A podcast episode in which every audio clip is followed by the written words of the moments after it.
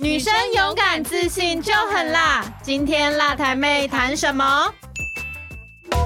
女生只要勇敢自信，不分族群、职业都可以很辣。越在地越国际，在这里你可以听到从台湾观点出发的国际性别故事，也可以知道在台湾不同角落发生的女性人生。欢迎收听《辣台妹相谈室》，我是若意。今天是我们女路轻旅行的第二集。上一集呢，我们聊到了大道城迪化街的南段。那南段那时候有讲到，例如说永乐市场或者是小海城隍庙这一些景点，以及呢女性在这些场所里面的身影跟故事。那这些其中也包含了，其实有谈到女性的职业还有角色这一部分。这一集呢，我们要继续聊迪化街的另外一段，就是北段的部分。那今天也是邀请。到我们台湾国家妇女馆的导览讲师信如，让我们掌声欢迎信如。嗨，信如你好。嗨，若意你好。那是不是可以请信如就是简单的帮我们自我介绍一下呢？嗯，大家好，我是信如，可是其实我姓洪哦，请大家不要叫我卢小姐。你好，那我的名字是幸福的幸，如意的如，所以大家记得不是卢小姐，是洪小姐，姓如是。OK，那其实我刚刚有说到，就是我们上一集就是有提到大道城的南段。今天想要邀请信如来跟我们聊一下，就是北段的部分。其实上一集我们讲到女性的角色的话，有提到例如说陶给牛，或者是。检查女、义旦等等的，那这个部分其实北段、南段也许都有就是这样子的角色存在。但其实我们那时候有说到，就是大道城有因为码头的关系，所以就是在码头的周边就是会有很多的酒楼林立嘛。那除了义旦之外，其实当时也还是有另外一种职业存在，就是如果以现在的说法来说的话，就是性工作者，他们也是存在于码头的周边。那上一集有说到，就是义旦是属于卖艺不卖身，哎，但是性工作者他们就是属于另外一种情况。那是不是可以请信如就是跟我们介绍一下，到底这两者的差别是什么呢？嗯，好，义旦的部分确实都是卖艺不卖身，而且它的养成可能上一集的时候有提到，大部分义旦的来源都是养女，然后大概有八成五到九成之间的这个比例，而且他们从很小的时候就必须。五六岁就要开始学习弹这些乐器，比如说琵琶、古琴，然后呢。稍微长大一点呢，就要送到南部去饮墨水。我们常说，哎，那个出国念书的喝过洋墨水的博士回来，对不对？那他们是到南部去饮墨水。那等到历练了几年，有点小小成就，回到台北再来独立开业。所以开业之后呢，他们就要受到一些管理。等一下会提到一个易旦的管理机构，其实一开始是管理这个娼妓的部分。好，那这个管理机构就会去定定一些相关的规定，比如说他要造册列。管，然后他会定出每次出去表演一趟会有多少的酬劳。那如果艺旦来讲的话，他们如果出去表演就叫出局，不是三镇出局那个出局哦，就是说他们自己会在大道城附近的，可能多半在二楼租一个小房间，把它布置的非常的雅致，成为艺旦间。那这个艺旦间呢，就是有可能会在酒楼结束之后，如果这些士绅们很想要。再跟这个艺旦在吟诗作对唱曲这样的话，就有可能叫做二次会，就是我们现在说的刷通啊啦哈，就移到他的艺旦间。那但是在这个二次会之前呢，其实他们都是住在这个艺旦间嘛。然后这个简番这个机构呢，就会通知某某艺旦说，哎，那个哦江山楼要找你去表演，然后他就会派三轮车，就是人力车夫来接你过去。那接过去之后呢，你这样出去表演的这个状况就叫做出。局好，那出局表演通常一局就是五块钱。那五块钱你可能很难理解到底是什么概念。对，想说五块钱，现在五块钱很小，那。当时的五块钱，好，当时的老师的薪水，如果小学老师就是公学校的老师，大概一个月是五六十块。那不过当然他有这个资深之前，或者说他的职位高低，如果到大学教授，搞不好可以到五百块以上。嗯嗯，好，所以说一个月五六十块，但一旦出局一次，等于他今天晚上去表演一趟，他就有五块钱。可是这个叫做营业额，营业额，所以他就是还要被扣掉一些。对，你看啊，他那个人力车夫把他再去。去江山楼。那他到江山楼之后要表演，他自己有弹乐器，嗯可是他周边还会有这个乐师帮忙伴奏。嗯，对，所以毕乐师要不要抽成？要然后这个人力车夫你要不要给他钱？要，然后呢，你去江山楼表演有这么好看的事吗？所以酒楼也要抽成。所以我看到的资料告诉我，五块钱呢，他最后这些东扣西扣之后，他只剩三块七。但是三块七呢，你还没有这个叫做毛利。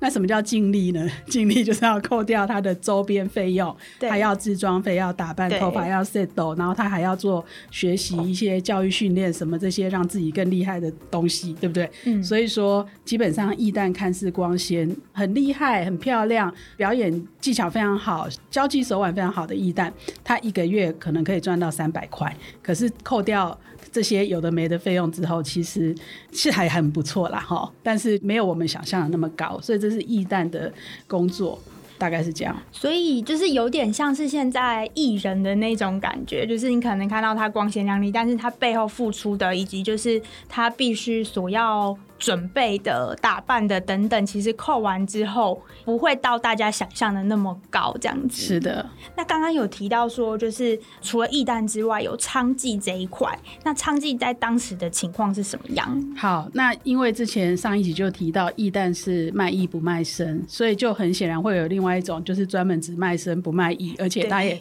也没有艺可以卖，是他就是娼妓。那可是呢，在这中间还有一种合并的，他们在日本时代有发发一种执照，叫做异娼妓，就是他同时拥有艺旦的这个功能。跟才能，可是他同时又可以从事性工作。好，那这个娼妓的部分就是会比较辛苦。那如果说就是他拿到了这个就是执照之后，他是可以自由选择自己是呃，例如说我现在是以异旦的身份在工作，或是我也可以选择我用娼妓的身份在工作这样子吗？感觉上，因为我没有特别去细查，但感觉上是不管是艺旦或是这个娼妓，他们其实都有许可证嘛，就是对执照。那他在执业的时候，其实他随身都要把他的执照带着，那个执照叫做鉴察。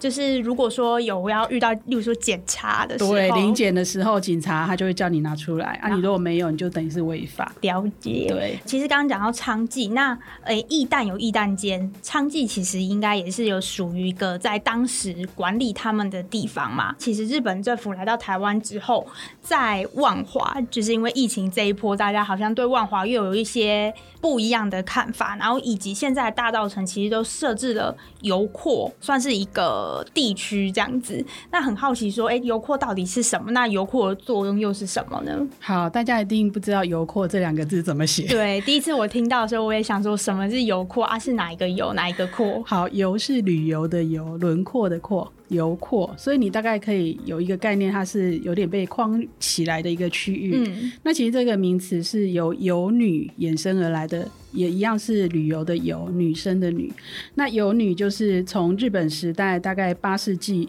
到十二世纪的这一段期间，他们叫做平安时代。他们那以前那些时代其实蛮复杂的，然后那总之就是在比较古代的日本呢，是游女这样的一个工作呢，其实是给皇族或贵族陪他们游玩的妓女。嗯，嗯，那后来慢慢形成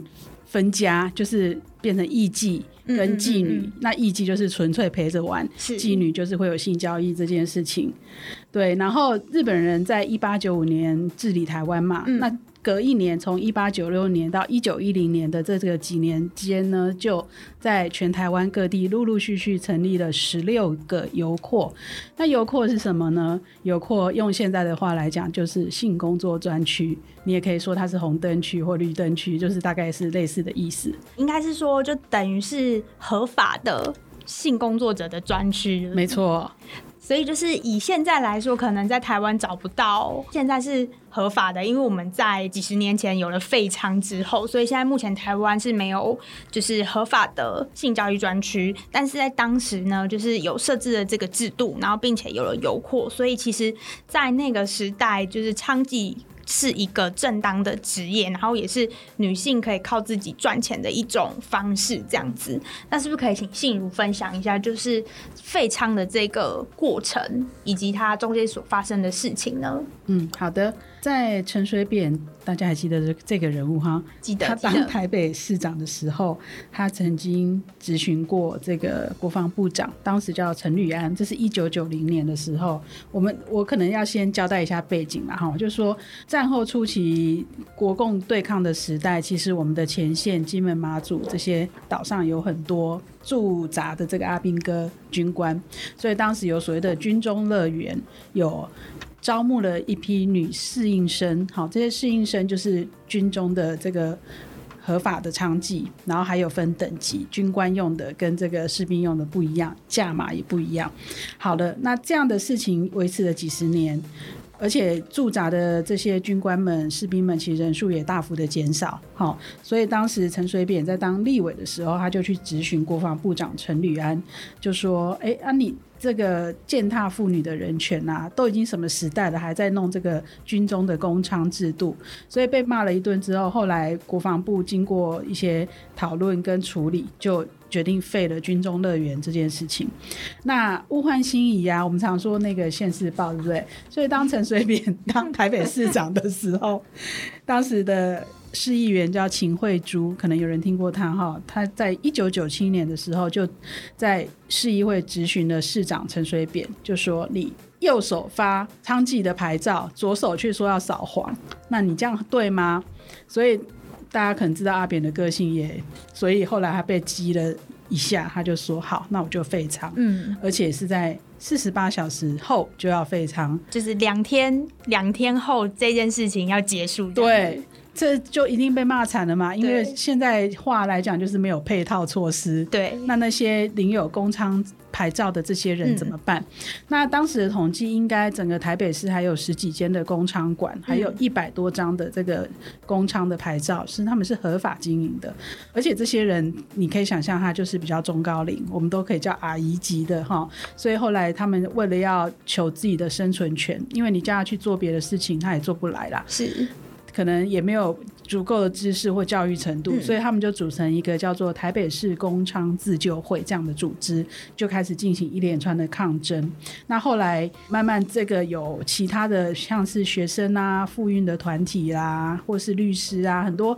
声援这个性工作权的这件事情嗯就加入的。那后来它转变成为我们可能有听过的叫做日日春互助关怀协会这个组织。是，那他们的这个据点就在文蒙楼这个地方。嗯，可是文蒙楼在指定为古迹之后，其实它还被卖给了其他人。那本来买的这一位阿姨吧，她其实本来只是很简单说，哎、这是老房子，那以后可以当投资客，嗯嗯好，所以她取得了所有权之后，他就请这个日日春关怀协会的这些住在文蒙楼里面的人，请他们迁出。那可是中间就有一些过程，于是就打了官司，最后法官就判这些人应该要迁出。嗯那迁出之后，这个房子才真的空出来。那当时呢，有很多人就是会觉得说，哎、那它是个古迹，而且这么重要的身份，就是。意义非凡，所以有许多人去劝说这一位阿姨所有权人，最后呢，他就决定把它交付修复，嗯就是经由文化局的介入，然后建筑师也来帮忙，所以其实目前的状态就是已经修复的差不多了，在做内部的整理。好，那我们回到废仓的这件事，经过这一个工仓自救会跟后来所谓的日日春协会，他们所抗争一年七个月，然后一年七个月之后呢，终于得到说好，那我给你两年的缓冲期，而且政府呢会拨一些预算辅导你们转业。嗯，可是我们就有听到一些案例，就是这个转业过程呢，有的他去开了槟榔摊，结果连算数都算错，最后还是倒店。嗯，就是他对于谋生技能这件事还是困难的，所以其实我有看过一个论文，有去做一些调查，就说废仓之后，你还会不会继续从事就性工作者这个行业？大概有八成以上都说我还是会重操旧业，因为我也没有其他的谋生能力。好，嗯这是还蛮悲哀的。那这样的状态就。缓冲之后，就正式废仓拖到什么时候？从一九九七年阿扁被咨询，然后说要废仓，到正式废仓，隔了快要四年，到二零零一年的三月二十九号才正式的走入历史。嗯所以，我们台北市有从油阔的时代，日本时代一直到这个二零零一年，其实总共有接近一百零五年的时间是有工娼制度的。嗯，那从这个时间点之后，所有的这些性交易全部都转到地下，也就全部非法。可是。在这个过程当中呢，如果我有抓到性交易行为的时候，是罚娼不罚嫖，嗯也就是说嫖客没事，然后那个娼妓有娼妓要被罚钱，对，那大家就会觉得，哎、这样公平吗？所以后来又隔了十年，二零一一年的时候，我们有一个法叫《社会秩序维护法》，好，那就有做了修法，就说地方政府得得哦，因地制宜，制定自治条例。规划得从事性交易的区域跟它的管理，所以呢，也就是说，大家各个县市，他就把这个烫手山芋丢给每个地方首长。好、那你看，二零一一年到现在又过了十年，对，有没有看到任何这个专区性工作专区？像没有，对，根本就没有嘛。哪个县市首长自己 talk p a k 会去碰这个议题？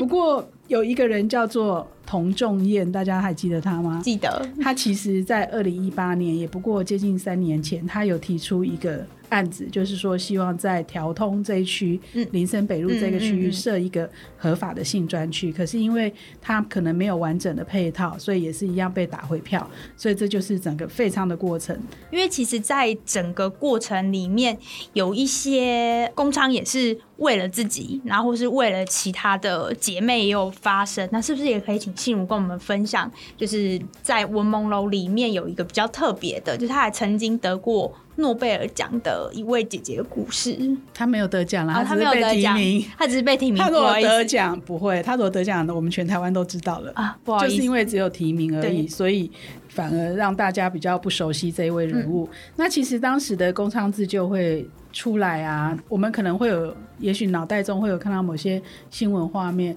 好像说，哎、这些工厂见不得人，然后会戴着斗笠，嗯把脸蒙住。对可是不是，这些人都是光明正大的，我就是工厂。是，那曾经我们会听到有人说，哎、那你们干嘛不从良啊？嗯，那其中有一位姐姐，她的艺名叫白兰，嗯她就说我们本来就很善良，为什么要从良？有没有很经典？是，对。然后另外一个关姐，她叫关秀琴，嗯嗯哈、她是自救会的会长。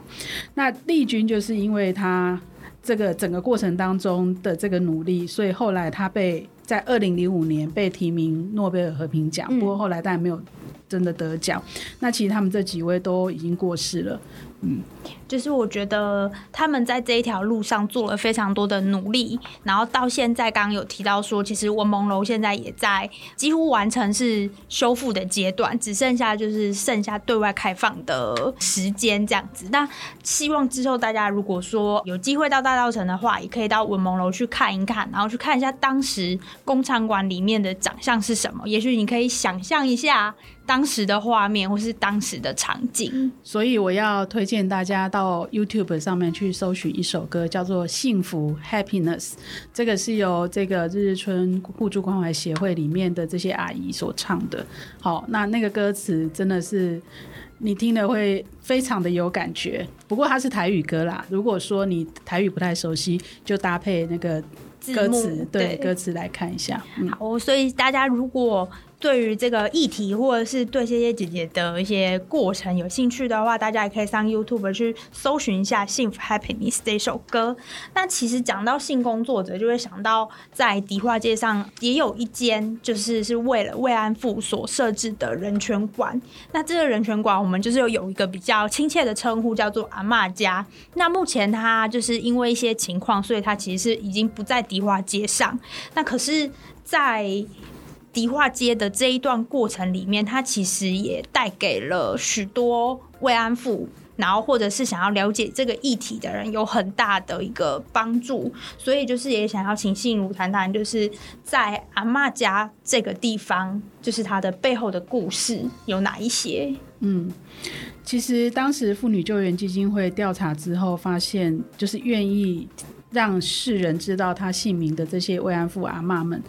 只有五十九个。平均年龄只有二十岁，所以基本上是从十三岁到三十四岁都有。那当时这五十九位呢，他们有十一个人是留在台湾做慰安妇，那有其他人是被送出国的。那我在这个阿妈家还在开馆的期间哈，我其实也担任他们的这个中英文的。算是志工导览吧，嗯所以进去的次数还算有点多。它的常设展里面有一面墙，特别是留给几位阿妈的。那这五十九位阿妈，我目前所知应该是只有一位还在，其他都已经陆陆续续在前几年过世了。不过有两位我特别印象深刻，就是有一位在墙壁上的这个大幅的照片，就是他穿着毕业服的，然后戴着那个类似学士帽那样的帽子。嗯那你可以想象，这些这么年轻十来岁就去做慰安妇，他肯定没有接受过非常完整的教育，是所以呢，可能会有阿妈的梦想，就是我希望我可以好好读书，譬如说读到大学毕业之类的。嗯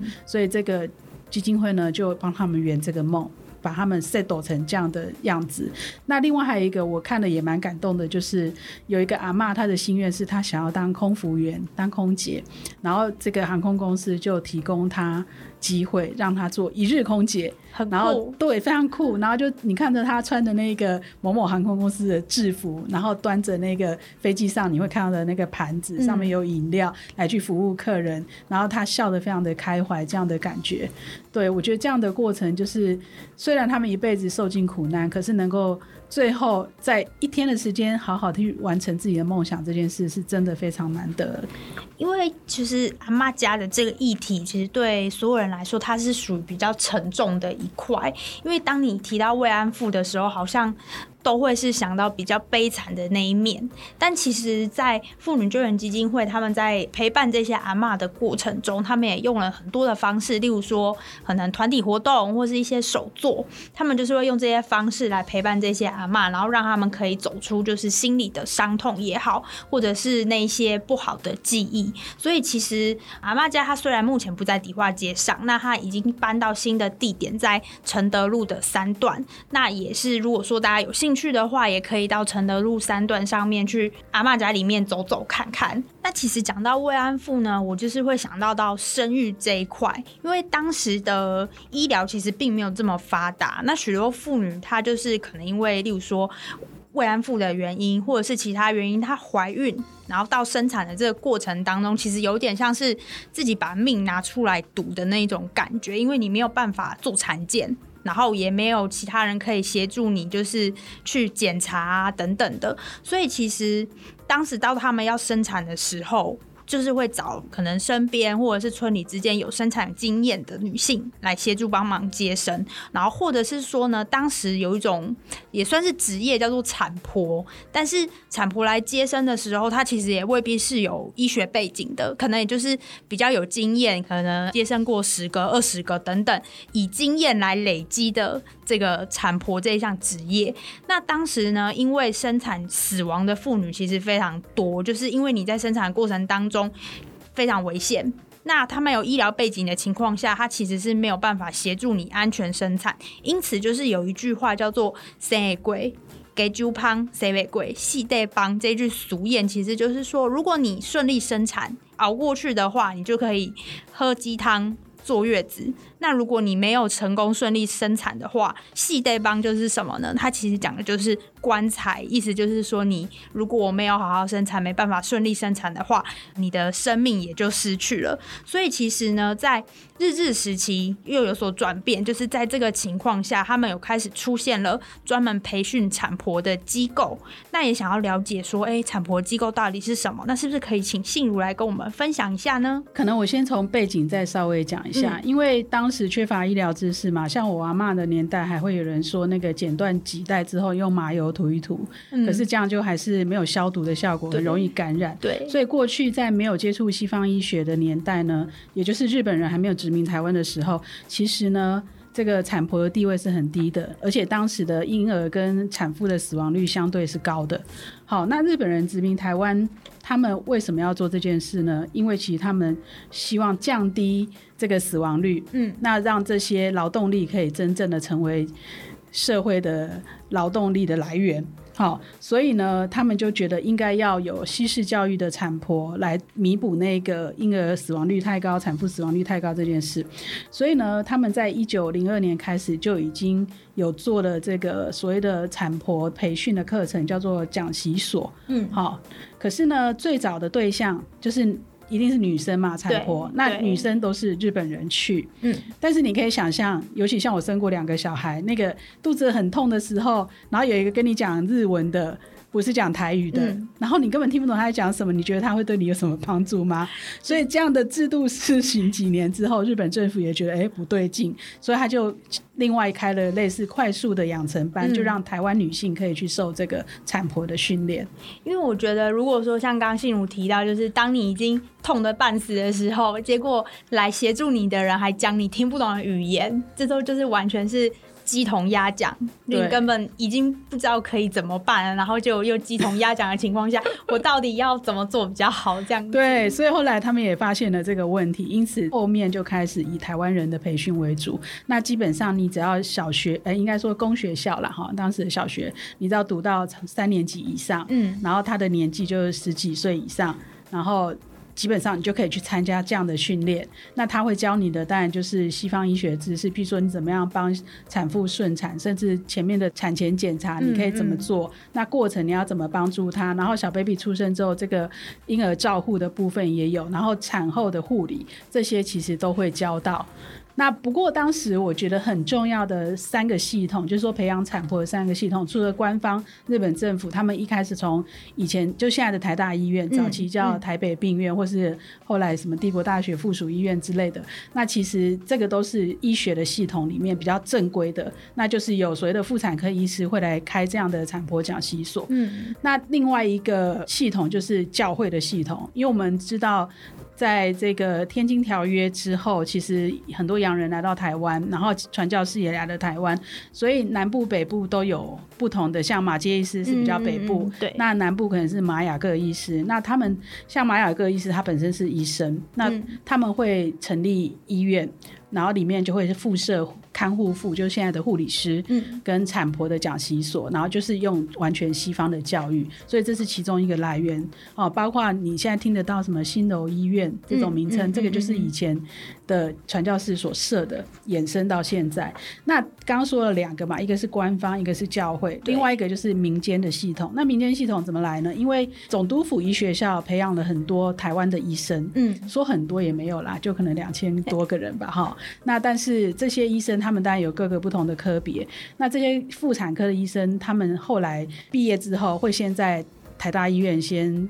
就是做几年。算实习吗？实习加上历练啦，嗯就跟现在所有的年代都一样嘛。你现在如果医生他实习医生当完，他可能如果在台大实习，他就看能不能直接在台大当医生。对，那可能做到一个程度，住院医生、主治医师，然后就自己出来开业，对自己开业，嗯，收入比较好嘛，是时间比较可以控制。对，对，那所以说这些培养出来的医生呢，台湾人医生，尤其是妇产科，他们就在外面自己开业。嗯那开的叫做产科跟妇科，所以就是有某某产妇人科医院这样的名称出现。嗯那比较有名在我们今天讲的是大道城嘛，大道城就有三间产妇人科医院。嗯，第一个最有名的就是高静远医师，但这些医生都是男的啦哈。是高静远医师他是第一个开这个产妇人科医院，然后再来有一个叫蓬莱产妇人科医院，就在现在那个蓬莱国小对面。嗯好，那再来就是有一个叫做谢德贵医师吧，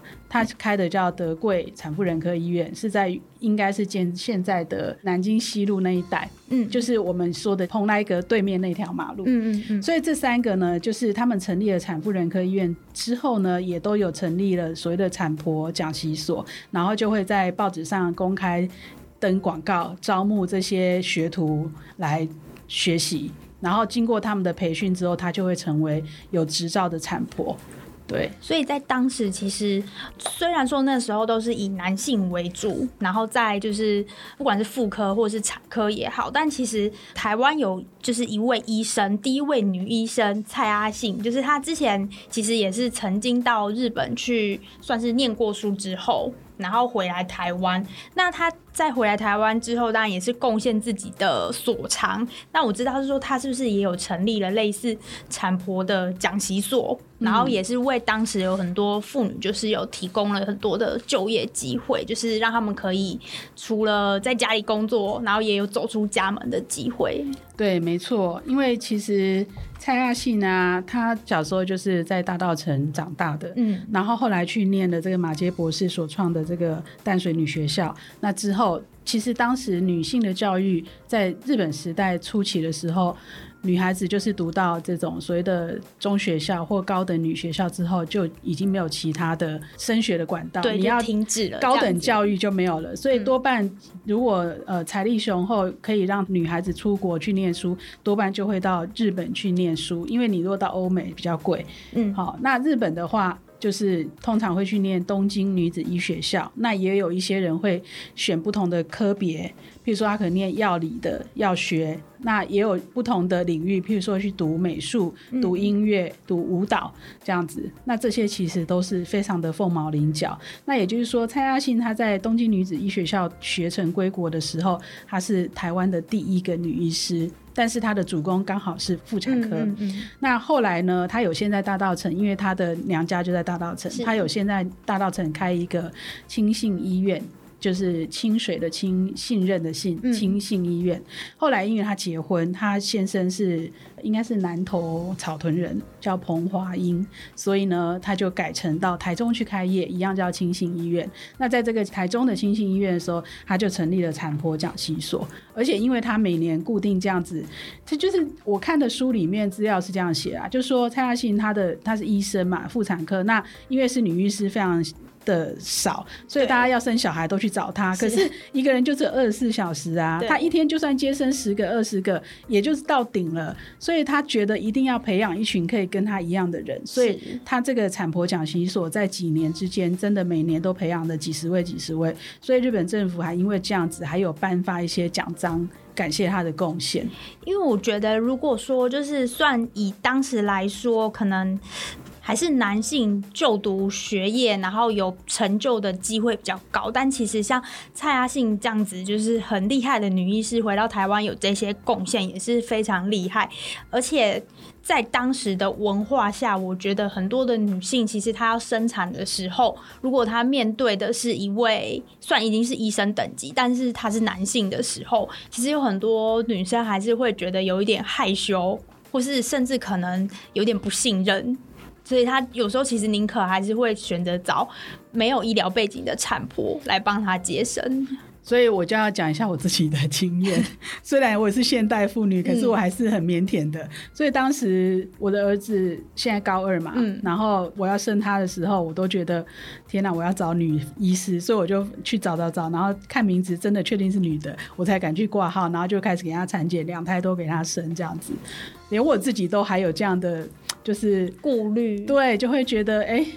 可是很多名医都是男生啊，对，因为会觉得说，就是其实可能会觉得说，哦，毕竟生小孩这件事情是一件大事，又是一件很私密的事情，所以其实我觉得在这个思维上面，其实也许有很多人有不同的想法，也许觉得，哎，不管是什么性别的医生，我都没有关系，但是也许也是会有人就是还是觉得我还是找女生比较好。可是我觉得以现代来说的话，其实男女生受教的机会都已经差不多，不会说就是。嗯、男生你只男生可以继续往上念，女生你可能念到国中，你就要出去工作，然后提供薪水给家里的哥哥弟弟读书，可能也许还是有，但是我觉得比起以前的比例已经少很多了，所以现在其实也有非常多厉害的妇产科医生，对，然后或者是说，就是甚至我觉得讲到医生就会提到护理师嘛，那现在护理师其实也不一定都是女生，就是也有很多男性是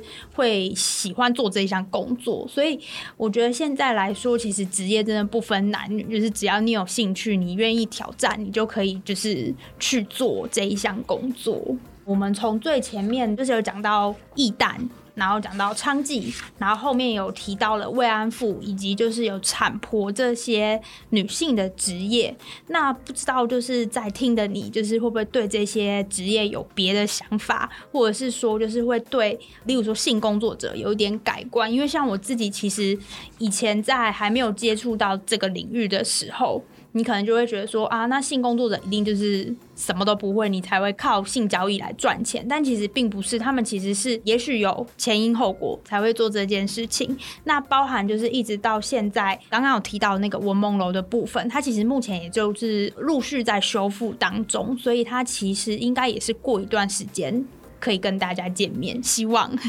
希望它其实硬体部分已经修好了，就是里面里面可能因为它将来应该还是会有一些展示区啦，所以应该是内内部策展，嗯。如果有机会的话，希望大家就是到大道城的时候，也可以去文蒙楼看看。那今天其实跟信如讲完了在大道城北段的这些女性职业之后，不晓得大家就是对于北段、南段啊，有没有特别喜欢的景点，或是特别想要去的地方？那也希望大家就是可以亲自到大道城去晃一晃，然后可以去真正的了解，说就是在当时的背景下。这边有存在的这一些故事。那下一集的女入侵旅行呢，会带大家直接到另外一个地方，就是北投，然后来聊聊我们温泉路上有哪一些女性的故事，还有女性的青春。那如果说你想要更了解女路或者是我们台湾国家妇女馆的话，也欢迎大家就是直接上网搜寻台湾国家妇女馆，就可以找到更多的相关资讯哦。今天谢谢大家的收听，我们下次见喽，拜拜，拜拜。